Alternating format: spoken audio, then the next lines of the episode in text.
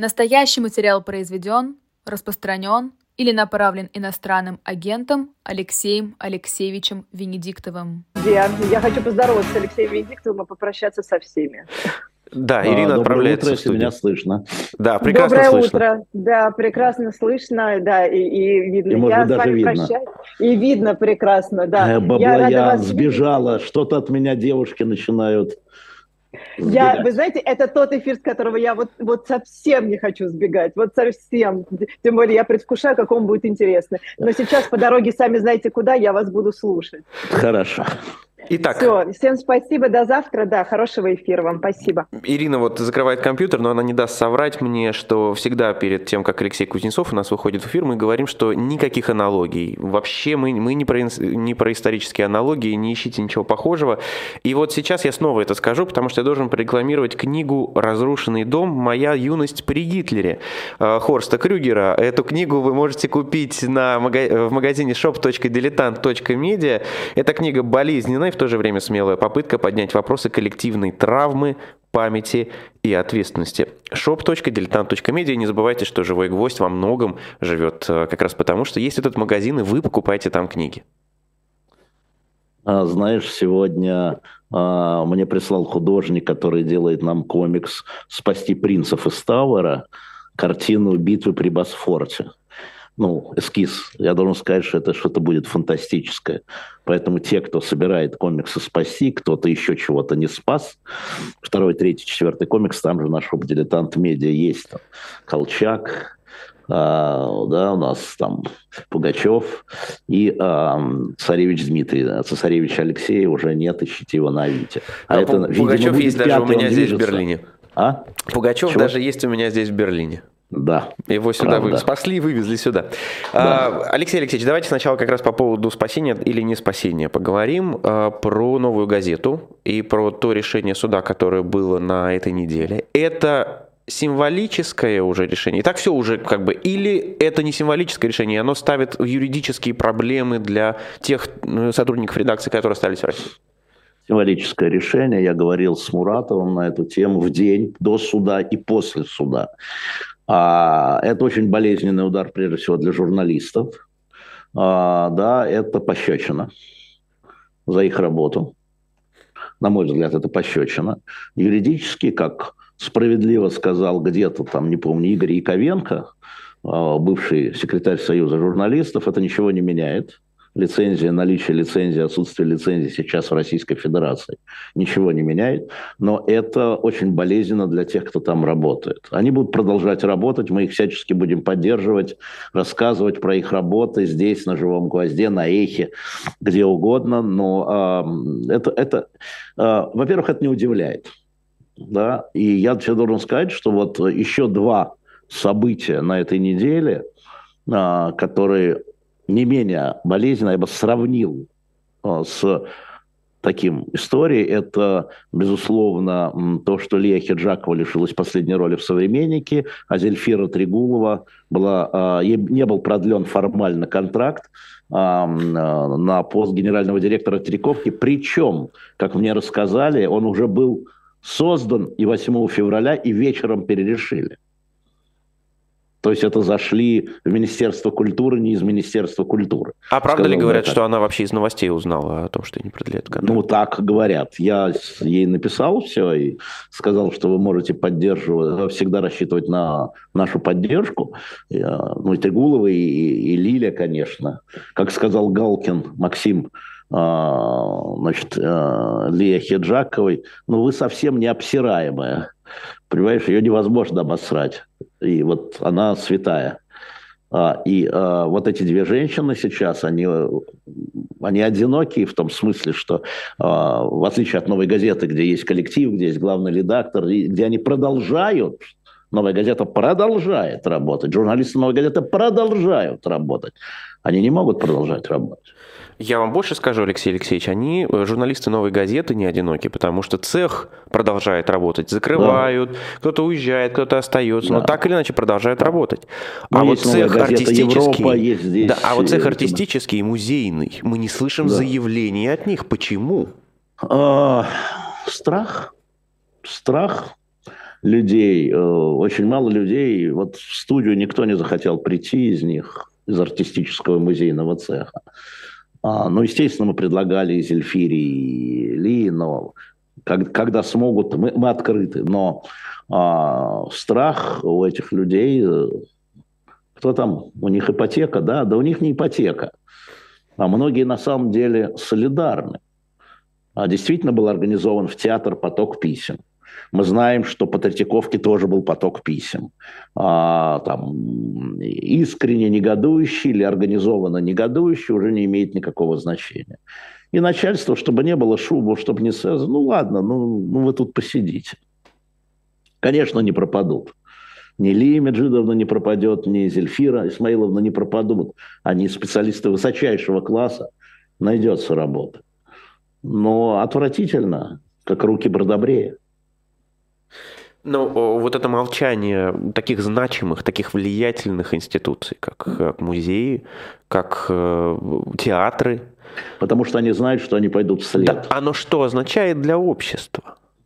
Какого общества? Общество разное, общество э, разрозненное. Сейчас в России общество разрозненное, да, и э, разрозненное по главному э, вопросу, по вопросу по отношению к войне. Да, а уж по поводу там я, я читаю, и правильно там наказали э, Тригулову, потому что она, чего она там сделала, или что-то она там не... Потому что она дала троицу э, церкви. Выставить. Потому что она свернула выставку в начале войны, например. Есть такое Не, ну там мнение, да? претензии. Ну, то есть претензии да, всегда да, есть, да? Ну да, претензии всегда есть, и всегда ищут оправдания. Там, за что взяли Тухачевского? За что? Ну, наверное, что-то было. Но не могут органы ошибаться. Такое уже было в 30-е годы, когда люди, а что люди там в 30-е годы, они же реально верили в то, что э, эти люди изменники Родины или там что-то не то сделали. Ну, бывают ошибки, ну, лес рубят, щепки летят, ну, разберутся. Нет, тут ведь как раз еще и другое бывает. Те, кто как раз противники режима, говорят, а вот она недостаточно сильно выступала Да-да-да, я про это и говорю, да? я про это говорю, что предъявляли там, mm-hmm. да, Тригулой. Ну, Ли Меджидовне вряд ли можно это такое предъявить, а, но зато предъявляли ушедшие и не Чуриковой, что она не выступала против войны. Же предъявляли же прямо на похорон, ну, в смысле, во время ее э, ухода. Ну, э, у людей разные, разные этические и эстетические пороги, я бы сказал так, тоже надо понимать. Ну, а, возвращаясь к новой газете и ее такой юридической ликвидации, а, как вы себе сегодня представляете вообще этот ландшафт? Что это такое? Как потребляется? Что потребляется? Работающие до сих пор в России э, Пивоваров и Собчак, они для вас кто? Они журналисты, они полноценные редакции. Они, как, как, вот, как вы видите этот вообще медийный ландшафт сегодня в России?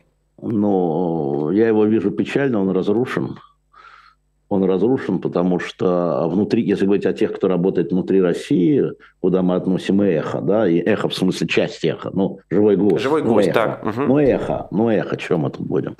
Да, ну, слушай, у нас сейчас 771 тысяча подписчиков. Всего ничего на самом деле. 771 тысяча, да, и пока YouTube работает, э, это удивляет. А, значит, э, общее, общее смотрение – внутри да, не превышает э, 3-4 миллионов. Таких вот тех э, редакций, которые высказывают, скажем, скепсис по отношению к политике российского руководства. То есть профессиональным редакциям. А, люди в шоке, люди растеряны, но люди могут, главное, предоставлять возможность потреблять. Вот знаешь, эхо, там, и тот же Пивоваров, и та же Собчак, и тот же Дудь, на самом деле. И та же Катя Гордеева, а, фантастическое интервью Ньюта Федермейса. Посмотрите, пожалуйста, недооцененное абсолютно, только вышедшее у Кати Гордеевой. Вот. А, они продолжают предоставлять услуги, а кто ими пользуется, да, то есть спрос – это другая история. Это другая история. А, и значит, нет э, такого массового спроса, который был в начале 90-х, когда там за свободу Литвы, Латвии, Эстонии только в Москве а, выходили там до миллиона человек вообще-то. Выходили ножками. Да? А почему? А потому что Горбачев снял угрозу. А потому что Горбачев... За это не сажали. За это не арестовывали, не писали письма на работу. да? А, и люди выходили, с них сняли этот страх, который был в Советском Союзе, а он вернулся. Им на кухнях, наверное, про Оливия Хиджаба, правильный был вопрос, кто, по-моему, Александр Эткин, может быть, написал. Говорит, а что они теперь нет? Или, а нет, не Александр Эткин, а, тот самый Дема Кудрявцев. А что теперь из э, фильма будут Ливию вырезать? Из служебного романа, например. Да? Из иронии судьбы. Из иронии судьбы на Новый год вырезать будут? Или просто снимут фамилия какая-то, Ахиджакова, ну и ладно. Вот, понимаешь, и, и люди это скушают. Я вам больше скажу. Э, новый сравнительный сериал Семена Слепакова как раз про коррупцию такую в мэрии там и так далее. А, сериал оставили, но песню да. Семена Слепакова, которую поет он в начале, да. вырезали. И теперь ну, на ТНТ он идет уже вот без Песни ну, Семена ну, надо, Слепакова. Надо ее поставить в наш YouTube-канал, чтобы склеивать, да, как бы. Ну, ну, что поделаешь, да, и это, нет, это вот когда государство там или по, около государственного органа осуществляют цензуру, которая запрещена Конституцией, кстати. А вот то, что спрос на это, а, видимо, видимо отсутствует, да, видимо отсутствует. Это факт. Это грустно. Ну, жизнь вообще не весела. Все идем от рождения к смерти. Чего ж тут веселиться-то? Но э, бывают же какие-то вещи, которые прорывают э, какие-то пузыри. Вот, например, интервью Кучеры. Вот э, его же посмотрели, сколько уже? За 20 миллионов? Да. А люди увидели себя в зеркале. Люди увидели, я думаю, что здесь эффект зеркала случился.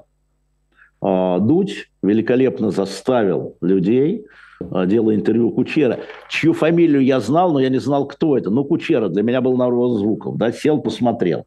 А, а люди увидели себя, многие люди, которые, ну, относятся так, лояльно, равнодушно к тому, что происходит, я имею в виду войну, увидели себя в зеркале, искали у Кучера понимание, оправдание своей позиции. О, я тоже так думаю. А, и когда это стало э, скандально разгоняться, Люди говорят, что такое Кучера? Вот это он сказал, как интересно, понимаешь, да? И пошли. 20 миллионов э, заходов, да, это очень много, это действительно много. Мы вспомним, что у того же Муратова 10 миллионов. Давно. Вот. А поэтому люди ищут себя, люди ищут себе поддержки и оправдания. Это нормально. А какую поддержку оправдания могут найти у Пивоварова или здесь? Мы говорим грубо. Мы говорим, нет, вы не правы. Мы так всегда говорим, нет, вы не правы, поддерживая все это. Нет, вы не правы. Так же, как мы говорим это вне эфира своим знакомым. Э, вспоминаю еще вегетарианские какие-то годы, 10 11 первые задержания. Вегетарианские, для вас они были вегетарианские. А у меня была самая война с э, администрацией. Ну, я имею в виду для протестующих, когда еще первые такие задержания были. Я помню там, значит, вопрос, кем вы приходите задержанному? Фолловером, да? Это... Да, да, да, да, да. Так было. Вы фолловер, Дудя, правильно? можно было вынимать людей, ну, мне, во всяком случае, мне и Дмитрию Муратову, мы вынимали людей из задержаний десятками тогда, просто, просто объезжая 11 год, 12 год, объезжая э, эти самые отделения полиции, э, просто договаривались э, о том, что ну что, ну что, ну зачем протоколы какие-то, ну, давай выпьем. Что протоколы? Бажену как рынку вынимали. Ну что она, ну, ну что, девчонка, ну давай нальем. Ну, ну, ну что она такого сделала? Она ничего не сделала. Ну там, и все, и так и выпустили. Так и вынули. И тогда, я напомню, с одной стороны, значит, Бажена сидела, она на улице ждала Собчак, ее не пускали с телегруппой, за Бажену. А я сидел внутри у начальника полиции и говорит, пусть она напишет отказ. Я говорю, в чем? В чем отказ? Он говорит, ну, я не знаю, что я тут не обижаю. Ну, разговор. И вынимали. Понимаешь, действительно вегетарианские были годы. А... И Муратов там мне звонил и говорил, что подключать министра? Я говорю, погоди, погоди, не пугай полковника, не надо подключать министра. Алексей а он до сих пор, э, Муратов, э, входит в этот совет при МВД? Если мне не изменяет память, э, на этой неделе заканчиваются полномочия этого совета. Истекает контракт, я бы сказал.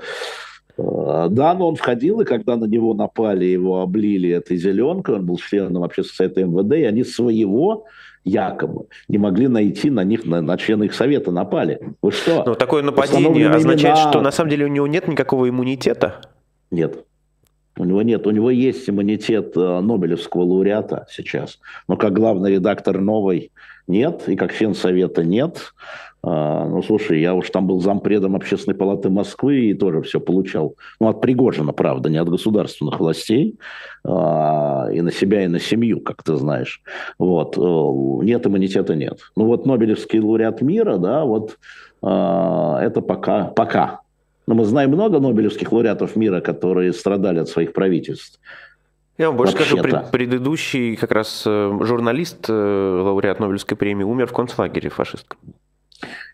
Осе, а, а, Осевский, по-моему, его звали.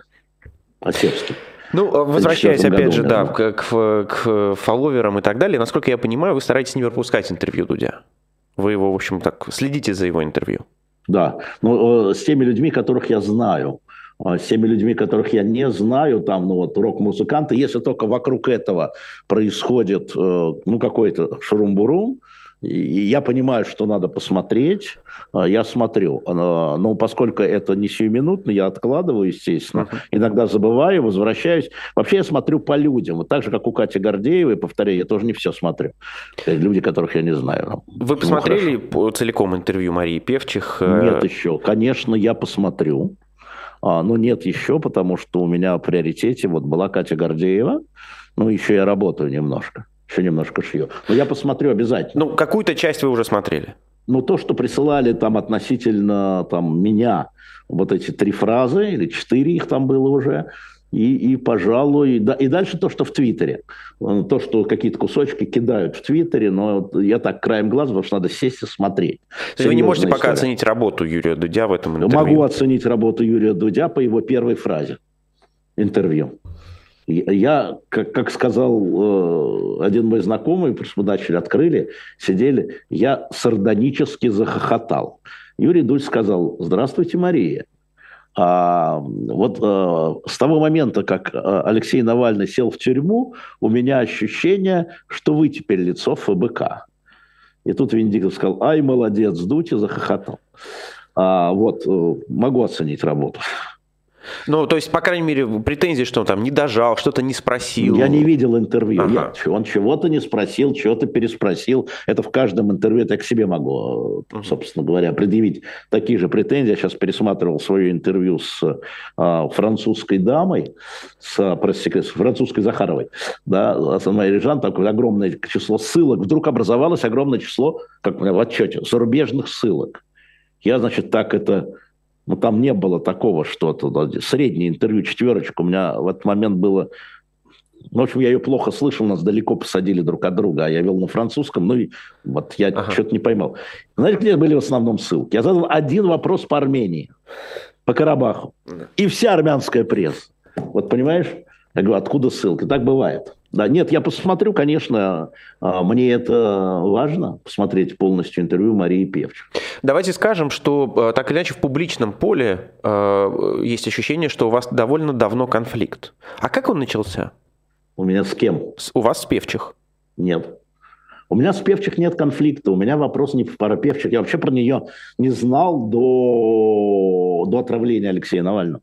Я вообще про нее не знал. Чего я знал? Давай так серьезно тогда. А, я знал, это говорил Алексею, и говорил еще до начала чумы, до 19 года, что в его ближайшем окружении крот. В его ближайшем, не вообще там кроты, понятно, там 130 человек работало э, или работает в фонде борьбы с коррупцией, там мы видим иногда выплески, да, там вот, вот разоблачили, вот в ближайшем окружении крот. А, и он мне не поверил. А я не знаю, певчих не было никакой. Но в ближайшем. Я знал, что она вообще существует. И с этого момента, может быть, начался мой конфликт с ФБК, с этим окружением. Да? Каждый почувствовал, что я его подозреваю, это было не так. Но были вопросы. Да. А, то есть у вас а, был конфликт потом... с ФБК? Да, у меня был конфликт с ФБК. Не с Певчих, а с ФБК, так. Да, да, да, да. И э, это факт, потому что э, в конечном итоге, э, когда Алексей для меня стало переломной точкой, а, когда он вернулся.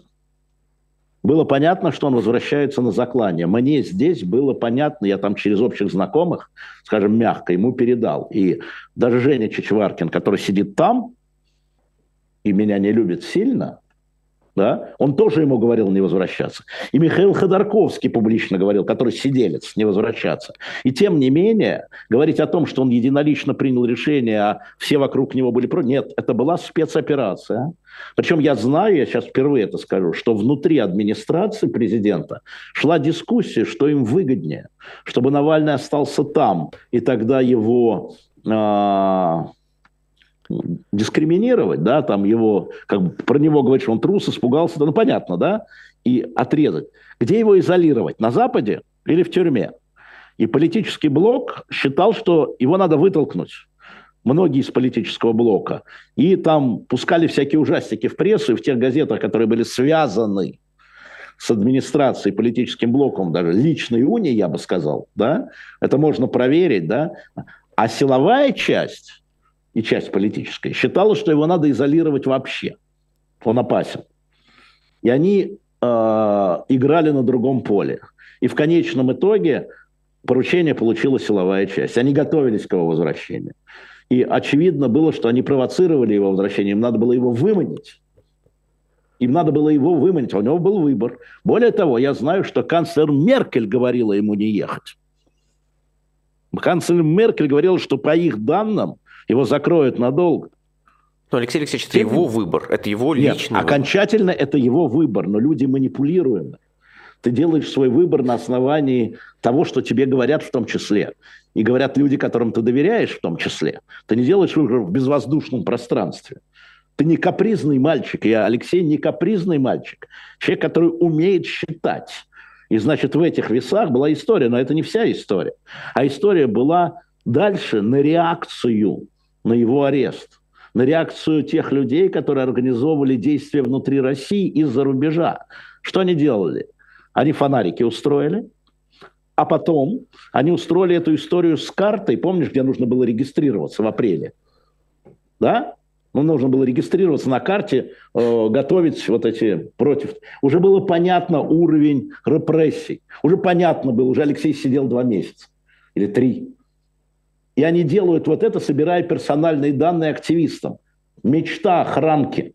Мечта охранки, потому что одно дело знать близкий круг, а другое дело людей в разных городах, там где-то там в Благовещенске, в Хабаровске, в Липецке, в этой деревне, в Ленинградской области. Они делают это, и затем это оказывается в руках охранки, отказывается публично. Им говорили, не делайте этого, не собирайте персональные данные. Зачем? Кто это придумал? Кто это сделал? Это те, кто передал это в охранку. Это вывод. Нельзя это, это же не знание, это, это вывод. Ну, то есть, это предположение. Я, конечно, конечно. Поэтому ничего персонального нет. Продолжаю говорить, что в ближайшем окружении есть крот, ну, или агент влияния, а потом история с Александром Железняком, который сейчас представляет ФБК в Вашингтоне. Да? Человеком, бежавшим банкиром с дырой 28 миллиардов, чей партнер платит 20 тысяч долларов в месяц ФБК и является представителем, представителем ФБК в Вашингтоне, человек, который 4 года был председателем Комитета по безопасности Ассоциации российских банков на связи с ФСБ, который хорошо знал Черкашина, и Черкашин хорошо знал его, того самого Черкашина. Да? Ну, Ребята, знал не значит агент. Мы, мы сегодня буквально говорили я про не про агента, Кирилла. Да. Я не про агента. Я вам говорю о другом. Я вам говорю о другом. Можно брать деньги у наркобаронов на спасение детей, но нельзя наркобарона назначать э, своим представителем. Да? И вот такие люди мутные. Поэтому э, я это говорю открыто никогда не скрывал, это вызывает, это понятно, вызывает раздражение. Поэтому у меня лично с Певчих, да и бог счастья, ничего нет, ни с Певчих, ни с Это все не лично, это политическая история. Я очень жалею, что Алексей меня не послушал. Что он сам должен был разобраться. Это их проблема была. Он должен был разобраться. Это не Сергей, я должен ну, разбираться. Когда вы, вы связываете, то есть я вас спросил про певчих, вы сразу же начали говорить про какого-то крота или агента влияния. Да. А, при этом вы, так же, как и она, избегаете прямой какой-то коннотации. Но вы считаете, отвечу, что она отвечу. такой агент? Нет, я не могу ничего считать. Я себя веду сейчас как а, голландская следственная, как международная следственная группа по MH17. И как Мария Певчих в отношении хватает... вас тоже. Да, вот. правильно. У меня правильно, и это правильное поведение. Она говорит «предположу», и имеет право на предположение. А, у меня, не, как, как говорит голландская группа, нам не хватает... А, уровня доказательств, уровня доказательств, это может быть не она, может быть другой человек, может быть третий, кому человек, которого я не знаю.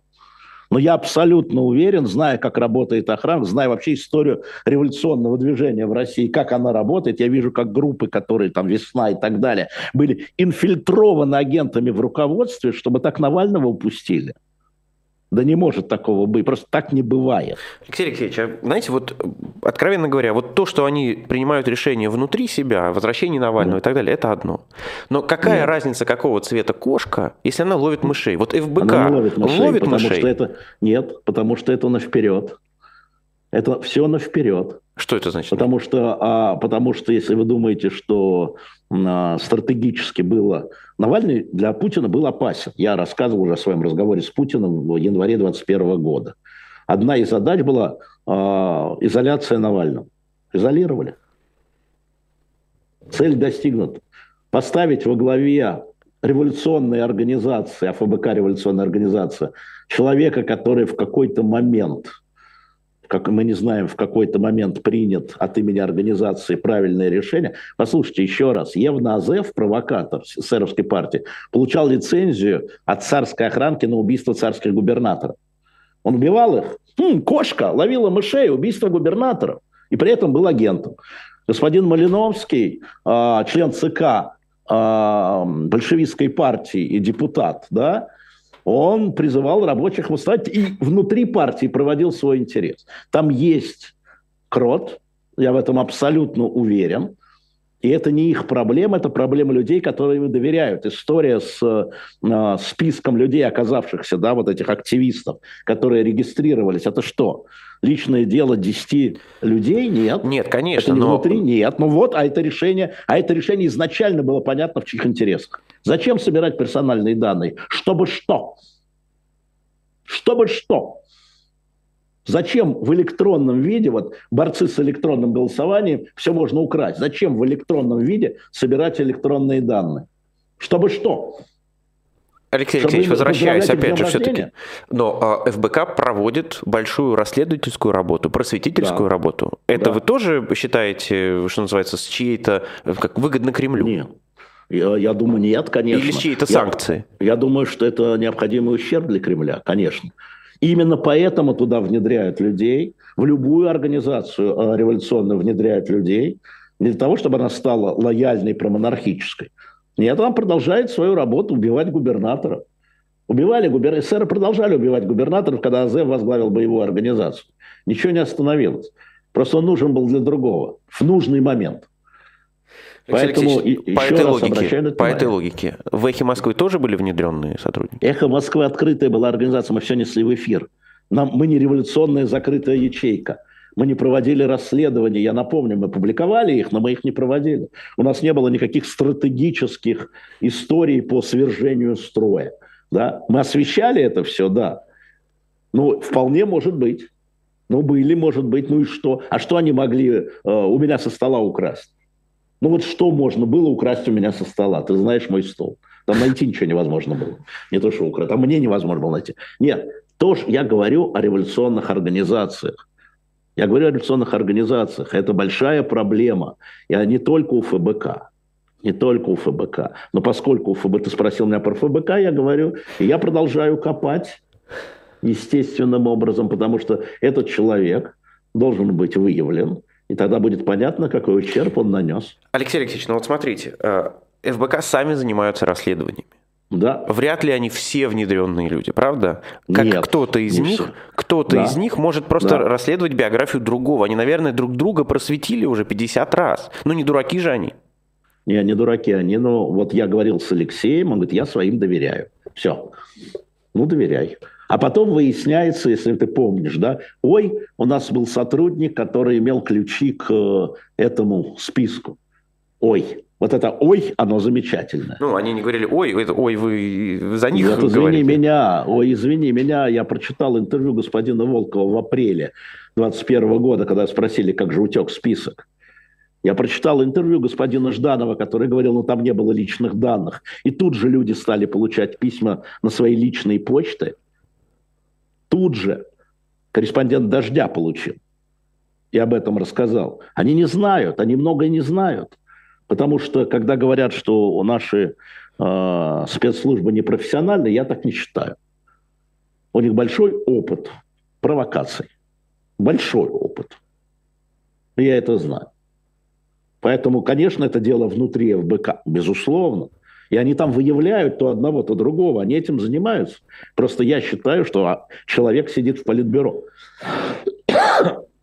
Но когда вы говорите об этом агенте влияния потенциальном, который там есть, да. или, или реальном, с вашей точки зрения? С моей а, точки зрения, реально. Да, а, получается, что фокус э, обсуждения деятельности ФБК сводится не к тому, что они делают, Почему? А к тому, они это делают в чьих интересах или кто там работает Нет, в чьих интересах? я никогда так не говорил, ничего подобного. Есть отдельные проблемы. Ты извини меня, почти все то, что мы считали достоверным, то, что Виталий Рубин считал достоверным расследованием ФБК, во-первых, публиковались на сайте Эхо, во-вторых, приглашались расследователи. Здесь никто не может это сказать. Да? Это одна часть дела.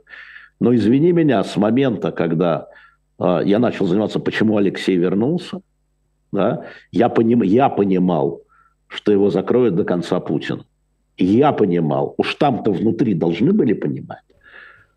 Вот он вернулся, а теперь они требуют его освобождения. Вы зачем сначала так, а потом сяк?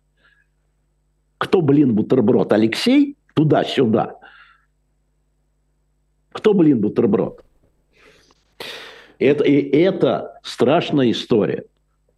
Это страшная история. Понимаешь? И когда мы говорим свободу Навальному, а мы говорим свободу Навальному, не надо забывать, что как он туда попал, и что будет дальше. Может быть дальше, какие опции на столе. Убить могут, замучить могут. Такие риски, они как считаются?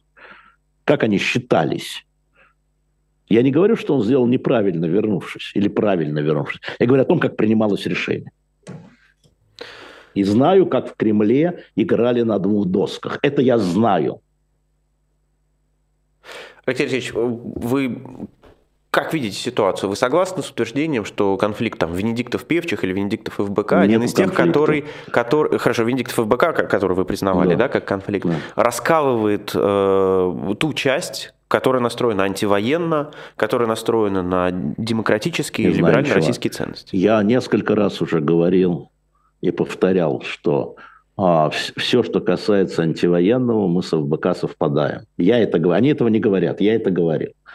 Но когда они начинают обливать меня грязью, эхо грязью, я не буду это пропускать.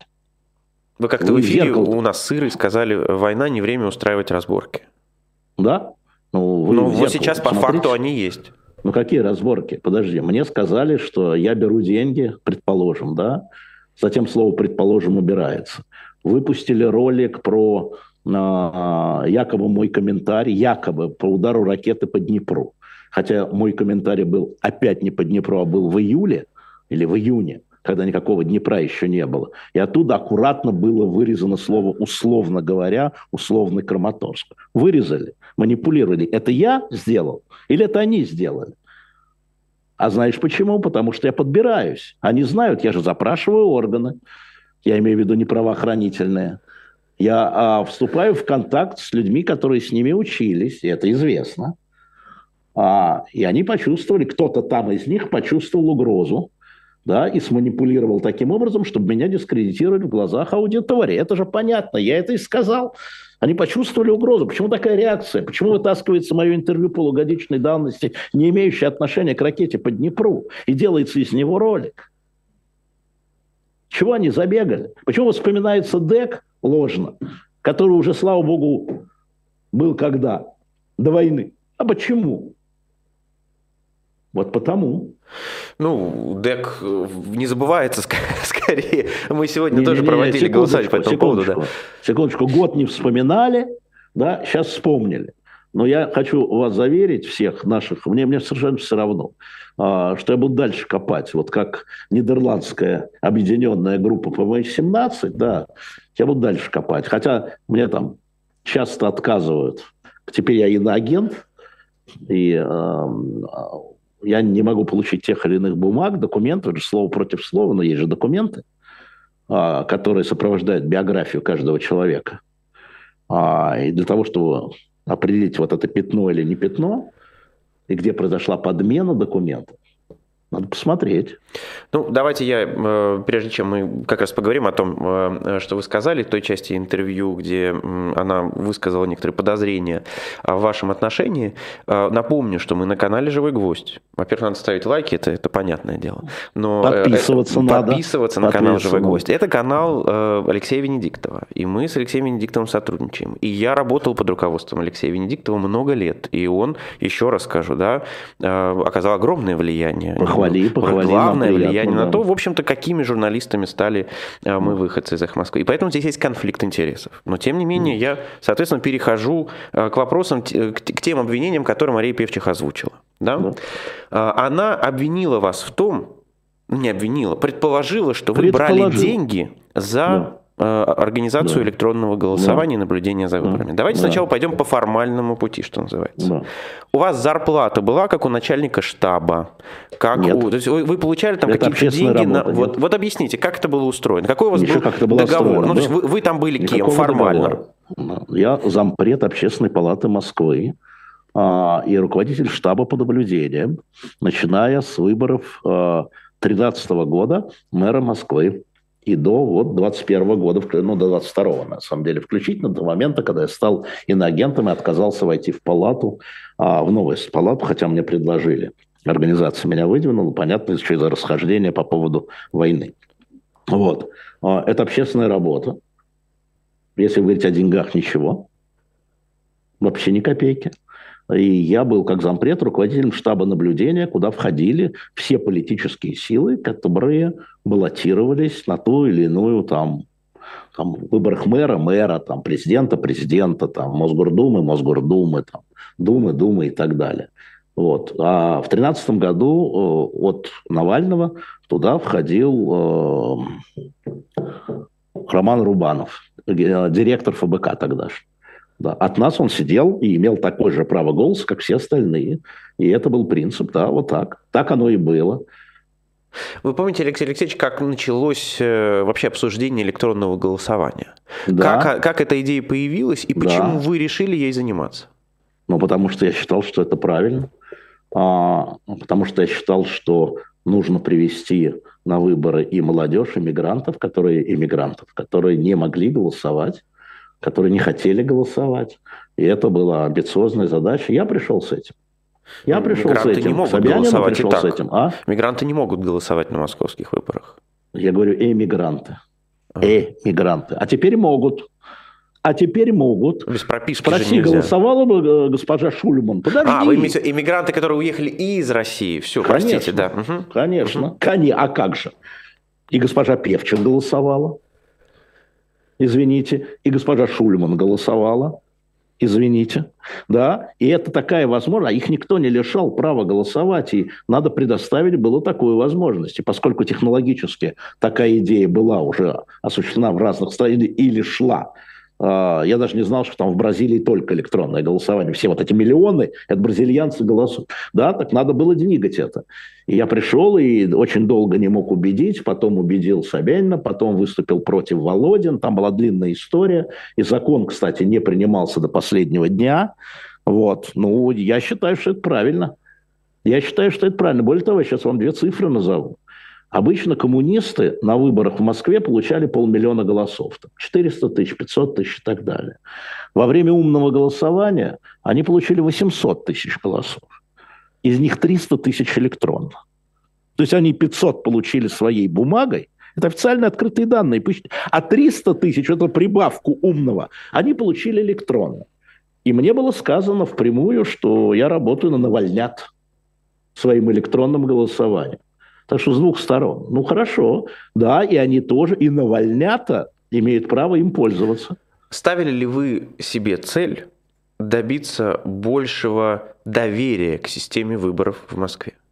Но доверие росло и без этого, потому что нам удалось сначала вычистить, вычи, вычистить историю с бумажным голосованием, и даже вот профессор Шпилькин говорил, что вот Москва а, там, в 2018 году, да, и так далее, не были заметны девиации. Мы это сделали. Это делал тот же самый штаб, которым я руководил все эти пять лет, на самом деле. Да. Были, да, да. Вообще Но получилось У нас не было пеньков никаких. Которые потом появились на электронном голосовании пеньки, как это на электронном голосовании пеньки. А, вы имеете в виду пеньки в натуральном виде? Я подумал, пеньки в смысле такие на графике, знаете, необычные Да, только изменения. если сравнить эти графики с графиками сторонников умного голосования, они похожи. Те же самые ночи, там все, там все было отвечено, но никто не хочет это видеть. А, вот, а, и, а, собственно говоря, да, вот мы это сделали, и это будет развиваться, и опять и дальше будет развиваться. И вместо того, чтобы принимать участие в расширении возможностей наблюдения, да, предлагали что? Взломать систему, отхакерить ее, да, предлагали бойкотировать ее. Ну, хорошо, но это ваш выбор. Ну, бойкотируйте выборы, ну что можно сделать? Алексей Алексеевич, получилось ли э, повысить доверие к результатам с помощью дистанционного электронного голосования? Нет, нет, не получилось. Но так длинный путь, подожди. Доверие к выборам – это вот очень длинная работа. Вот сейчас, когда шли выборы а, во Франции, люди, которые за рубежом, у них было электронное голосование. И проигравшие устроили дикий крик, что это курировало Министерство внутренних дел. Они пошли в суды французские и проиграли их. Да? Они говорили, вот, ну я не мог зайти. Это все понятно. Все, что новое приходит, оно требует времени, испытания и улучшения. И самое главное, что я всегда говорил и отвечал, возможно ли фальсификация электрону? Возможно. А теперь второй вопрос. А оно было? Нет, оно возможно. Так же, как бумажное. Но оно возможно, возможно. Оно было, я говорю, давайте работайте. Давайте работать, присылайте своих этих самых ребят, присылайте их. Но вы говорите, что отменить, закрыть и все. Ну, отменить, закрыть, но нет. Убить нет. И все. И это будет развиваться. Но я должен тебе сказать, как меня только сняли, немедленно сняли функцию переголосования. Немедленно Федеральная э, Дума с, э, во главе с «Единой Россией» внесло и отменила переголосование. Знаешь почему? Повторю. Потому что благодаря переголосованию удалось решить одну проблему – принуждения. 141 тысячу голосов потеряла «Единая Россия» в Москве в 2021 году. Что людей, вероятно, доказать нельзя, принуждали, они приходили домой, переголосовывали, 141 тысяча ушла. И его сняли. Будет длинная борьба с этим.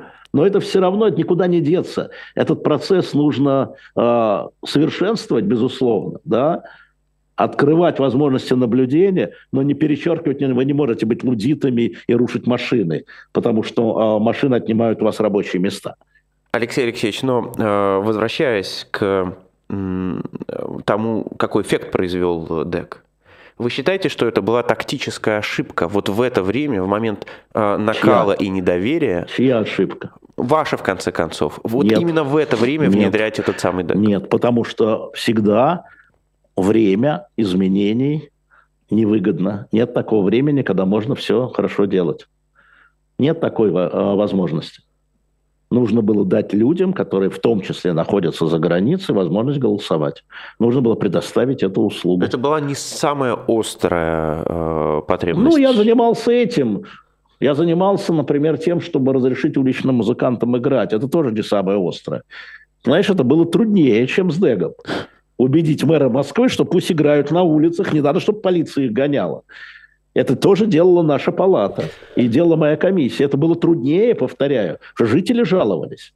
Всегда что-то. А, извини меня, круглый стол по качеству школьного питания, когда я Соболь привел в палату, забыли? Против Пригожина забыли уже? И тогда было принято решение, что родительские комитеты в Москве возьмут под контроль это. Не родительские, а управляющие советы. Это тоже мы делали. Но это не время. Не время ссориться с Пригожиным. Мне говорили, ты зачем ссоришься с Пригожиным? Это же его деньги. Не время ссориться с Пригожиным, он поднимается. Мы это сделали. Мы это сделали. Алексей Алексеевич, когда вы были вот в этих общественных органах, когда вы да. были лицом электронного голосования, вы чувствовали себя в широком смысле э, членом команды Собянина? Нет, конечно, потому что Собянин с большой неохотой а, все это делал. Ему это зачем? Ну, неохота ну, это одно, но тем не менее ну, вам ну, давали полномочия. Потому что Собянин, я попал в его больную точку, Собянин фанат всего электронного. Вот всю Москву, вот, да, вот все эти услуги, электронный, как вы знаете, умный город и то все. Я просто попал, я понимал, что я попаду в больную точку. Какой я член команды Собянин? У меня с ним очень серьезные были всегда разборки по поводу реставрации исторических памятников. Уж тут Понимаешь, я науськанный бесконечно Сережей Бунтманом ходил и ругался, но мне не удалось там продвинуться, мне не удалось создать общественный совет, который бы, как в Питере, кстати, а, при Матвиенко контролировал бы исторические памятники, мне не удалось его убедить. Ну, естественно, по плитке бесконечная ругань. У нас были расхождения, естественно. Какой я член команды Собянина? А уж по войне, то вообще. О чем вы говорите? Нет, я, говорю именно тогда, Москвы. именно тогда. Я... И тогда, и тогда, подожди. Значит, э, это не я его поддержал по электронному голосованию, это он меня поддержал по электронному Вот именно голосованию. поэтому я и спрашиваю, чувствовали ли вы, что вы в некотором смысле получили полномочия от него и, соответственно, Я получил полномочия от него, от общественной палаты а, по а, расчистке выборов после 2011 года. Конечно. А как ты думаешь, был зарегистрирован Алексей Навальный? Как ты думаешь, а, муниципальный фильтр он прошел, муниципальные депутаты от «Единой России», они почему ставили подпись? Почему? Потому. Это не ответ. А Собянин не хотел его в качестве... А Собянин не хотел его в качестве противника. Но он говорил, ну хорошо, пусть он собирает подписи, я не буду мешать. Да, потому что нужно... Да, он не мешал, а потом надо было помогать. А потом, как Алексей Шапошников, который там, которого ФБК собрал этих муниципальных депутатов, он возглавлял тогда эту ассоциацию.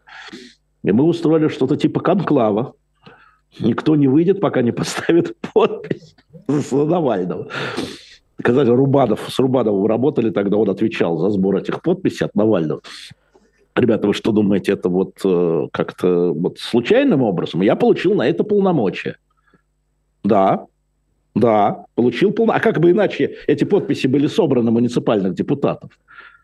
без полномочий. Кто я такой? Вот это и вопрос, как вы себя видели в этой ситуации. Потому что я, я ФБК считал, говорит, вот вы член команды Собянина, да? Нет, потому что они с, вами, Собянина. они, они с вами встречались, и, грубо говоря, вы видели какие-то там вопросы, и вы приходили с решением от Собянина. Они это видят, соответственно, Нет, что наоборот. вы работали Все так. наоборот. Я приходил со своим видением. Иногда получал одобрение, иногда не получал одобрения. Но я все равно, когда я не получал одобрения, я все равно считал, что я прав. Это, я это выносил на паблик. Извини, у нас на эхе а, по поводу реставрации памятников «Слава тебе Господи», да, или по поводу плитки «Слава тебе Господи». Но по Навальному я пришел и сказал, что я считаю, что он должен быть зарегистрирован. Я не знаю, что там думаете вы, я не знаю, что там думает администрация президента.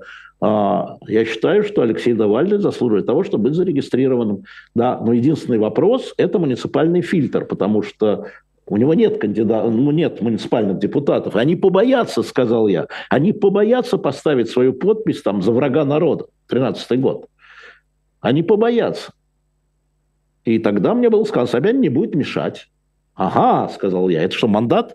Собянин не будет мешать. Шапошников, Леша, Собянин не будет мешать. Ну, ты же считаешь тоже, что его надо регистрировать? Надо собирать подписи, давай. Окей, вперед. Я не знаю, кто ходил в администрацию президента по этому вопросу, я точно не ходил и договаривался с ней, я точно не знаю, но кто-то ходил из команды Навального, я имею в виду, тоже, потому что если бы администрация вмешалась бы, я думаю, Собянин бы запретил им своей партии. Это же его партия, ЕР, в Москве. Да, это было сделано таким образом, и я так считал и считаю, я это говорил публично и не публично, и нам не мешали, и эти подписи были организованы, и они кричали, нас потом за это арестуют, а мы рычали с что ставьте подписи идите отсюда.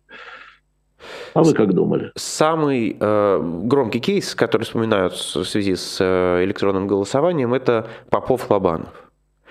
Что? А, Попов Лобанов, да. Попов Лобанов, да. А, ну, и, пусть вспоминают. Соответственно, сама э, Певчих сказала в интервью, что вот сейчас mm. Лобанов сидит, ну, видимо, записывали когда-то там, да, его там задерживают, и вот это как раз а, то, до чего довело электронное голосование Алексей Венедиктов.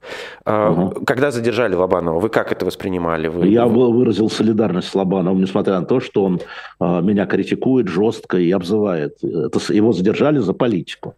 У меня ничего личного нет, да? Вот есть политическое дело, независимо от взглядов человека. Есть политическое дело против Лобанова, политическое дело было сделано. Но у вас у самого не вызывает э, недоумение то, как электронное голосование перевернуло ситуацию в этом округе? Не, совсем не вызывает. Еще раз, да, просто надо смотреть цифры. А цифры говорят следующее. Единая Россия в Москве на выборах получала полтора миллиона из семи избирателей, из семи и два. Всегда, не меньше ну, 1,4, 1,5, максимум 1,6. Кроме Путина в 2018 году, Собянин получал до этого Путин один полтора миллиона. Я говорил, они получат свои полтора миллиона, неважно как, бумагой или электронкой. И остается еще 5,7 миллионов, которые оппозиция может забрать. Сколько они получили бумага плюс электронка? Миллион четыреста семьдесят тысяч, те же полтора миллиона. Они не получили больше благодаря электронному голосованию. Они получили полтора миллиона голосов. Единая Россия все кандидаты сложили. Все. Где еще 5,7? Я вот спросил про конкретный оппозиции. округ, где вот... Так то же самое, можно посмотреть это по округу. То же самое по округу можно посмотреть. Как, сколько голосов там всегда получала Единая Россия. Ну, посмотрите. Ну, посмотрите. Возвращаясь опять же к этому утверждению, что э, э, это было сделано за деньги вами, да, не для того, чтобы там сохранить радиостанцию. Не утверждение, а предположение. А для, для того, чтобы, для чистоты эксперимента, а mm. были ли у «Эхо Москвы» какие-то договорные обязательства с мэрией? Была ли какая-то реклама или что-нибудь, что нужно, что нужно обозначить, чтобы а, понять, конечно, был конфликт была, интересов, конечно. не было? И у вас лично, Москвы, у вас, у, у ваших компаний? У меня лично ничего не было, я хотел бы обратить внимание, что а, мэрия крупный рекламодатель всех и всегда была. И у нас было и мэрия, было и РЖД, был и Росатом, естественно. А были и политические партии, между прочим. И Яблоко, и Жириновский, и Единая Россия. Все – это открытый рынок. Пожалуйста, если бы ФБК захотела у нас рекламу, она была бы продана. Но это дело генерального директора. Ты прекрасно знаешь, я не имею отношения никаким рекламным контрактам Рекламные вообще. контракты на эхе Москвы да. могли дать возможность блокировки тех или иных материалов? Ну, ты же там работал, они я были? По... Я спрашиваю Блокировка вас. была? Может быть, на моих эфирах не было, а на других были, а, мало ли. Ну, пусть те, кого я блокировал, это расскажут.